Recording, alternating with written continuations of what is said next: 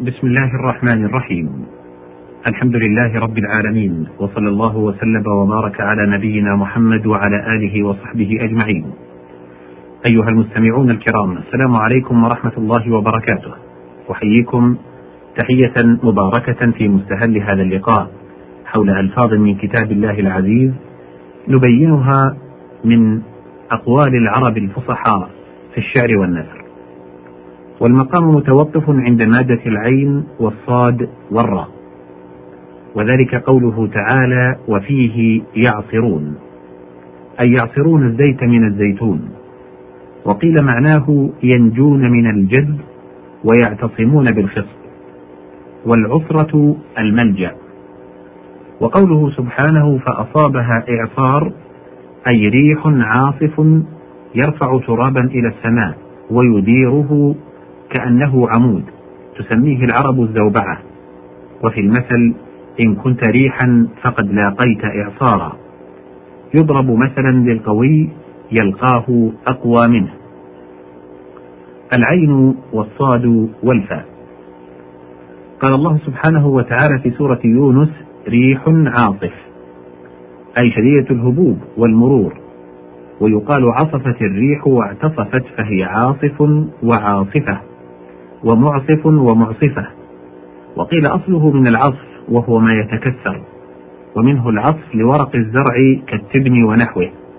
قال تعالى والحب ذو العصف وقال تعالى فجعلهم كعصف مأكول لم يكفه أن شبههم بأهون الأشياء وهو ما يأكله الدواب بغير رغبة لها فيه حتى جعلهم بمنزلته بعدما أكل وصار سرجينا ورجيعا. العين والصاد والميم. قال الله سبحانه وتعالى في سورة المائدة والله يعصمك من الناس أي يمنعك ويحفظك من أذاهم. وقوله سبحانه واعتصموا بحبل الله أي امتنعوا بالقرآن. والاعتصام الامتساك بالشيء والاستعصام الاستمساك. وقوله تعالى ومن يعتصم بالله أي يتمسك ويمتنع. وقوله واعتصموا بالله أي امتسكوا وامتنعوا. وقوله لا عاصم اليوم من أمر الله إلا من رحم أي لا مانع من أمره وما أراده من غرق قوم نوح.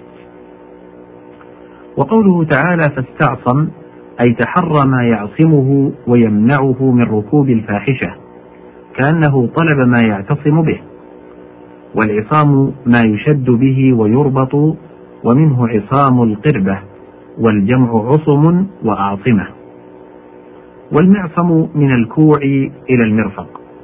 قال أبو حية النميري فألقت قناعا دونه الشمس واتقت بأحسن موصولين كف ومعصم. والأعصم الغراب لبعض البياض الذي فيه في نوع منه. العين والصاد والواو. قال الله تعالى في سورة القصص وأن ألق عصاك. العصا معلومة وجمعها عصي وهي من ذوات الواو والأصل عصو.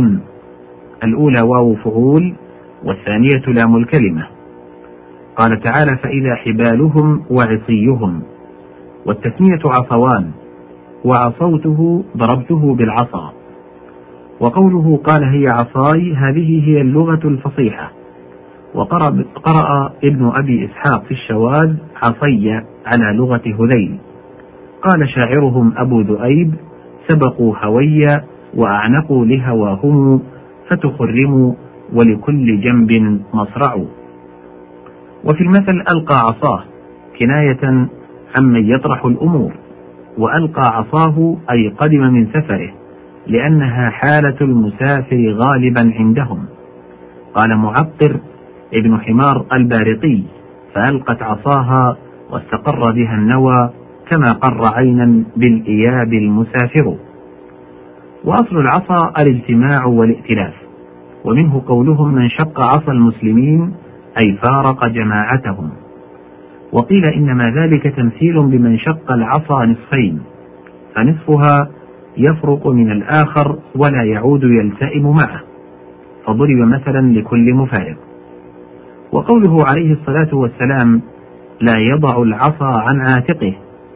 قيل كناية عن كثرة سفره لقولهم في الإياب ألقى عصاه. وقيل كناية عن كثرة ضربه أهله. وهذا من باب المبالغة. والحديث لغالب الأحوال وإلا فمعلوم أنه كان يضعها في بعض الأحيان لنومه وقضاء حاجته وأكله وغير ذلك. ويحكى أن رجلا دخل إلى مالك يستفتيه فقال اشتريت طائرا على أنه لا يسكت. فقال لك رده إذا سكت. فخرج الرجل وكان الشافعي على باب مالك فسأله فقال بماذا أفتاك مالك؟ فأخبره فقال راجعه. فلما راجعه قال من بالباب؟ قيل له الشافعي فاستدعاه واستفتاه. فقال إن كان غالب أحواله الصياح فلا رد بدليل لا يضع العصا عن عاتقه فاستحسن ذلك منه. العين والصاد والياء. قال الله سبحانه وتعالى في سورة التحريم لا يعصون الله ما أمرهم العصيان مخالفة الأمر. وقيل عصى عصيانا خرج عن الطاعة.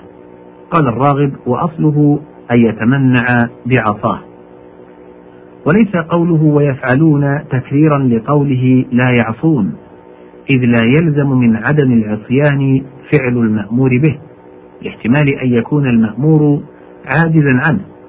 ومثاله من يأمر رجلا بحمل صخرة عظيمة فيمتثل لكن لا يطيق ذلك فهذا غير عاص لكنه عاجز.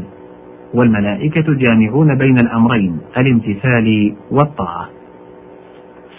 العين والضاد والدال.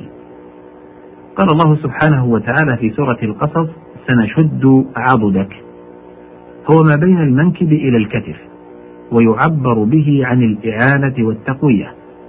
وأصله من قولهم عضدته. ثم جعل عبارة عن كل معونة. وعضدته أيضا أصبت عضده نحو رأسته والعضد بل العض بالسكون القطع وفي الحديث أن يعضد شجرها أن يقطع. وأصل ذلك من عضدته أصبت عضده بقطع وغيره فاستعير ذلك لقطع الشجر ونحوه. العين والضاد والضاد. قال تعالى في سورة آل عمران عضوا عليكم الأنامل. تمثيل لشدة غيظهم وحسدهم وعدم انقيادهم للأمر. بمثابة من تفوته فرصة فيعض أنامله ندما على ما فاته. وقوله ويوم يعض الظالم على يديه يعني ندما وتحسرا. قال قيس بن ذريح كمغبون يعض على يديه تبين غبنه بعد البياع. العين والضاد واللام. قوله تعالى في سورة النساء ولا تعضلوهن. أي لا تمنعونهن من نكاح أزواجهن. وأصل العض التضييق. ومنه قول عمر رضي الله عنه أعضل بي أهل الكوفة. ومسألة معضلة إذا كانت صعبة لا يهتدى لوجه الصواب فيها لضيقها. ومنه قول معاوية رضي الله عنه معضلة ولا أبا حسن أي صعبة ضيقة المخارج ولا مثل علي لها يعني هو الذي يشرحها. هنا ينتهي وقت هذه الحلقة وقد بقي في هذه المادة بقية. سنتمها بإذن الله في حلقة مقبلة. أشكر لكم إصغاءكم وأشكر الزميل في هندسة الصوت فواز الحربي. والسلام عليكم ورحمة الله وبركاته.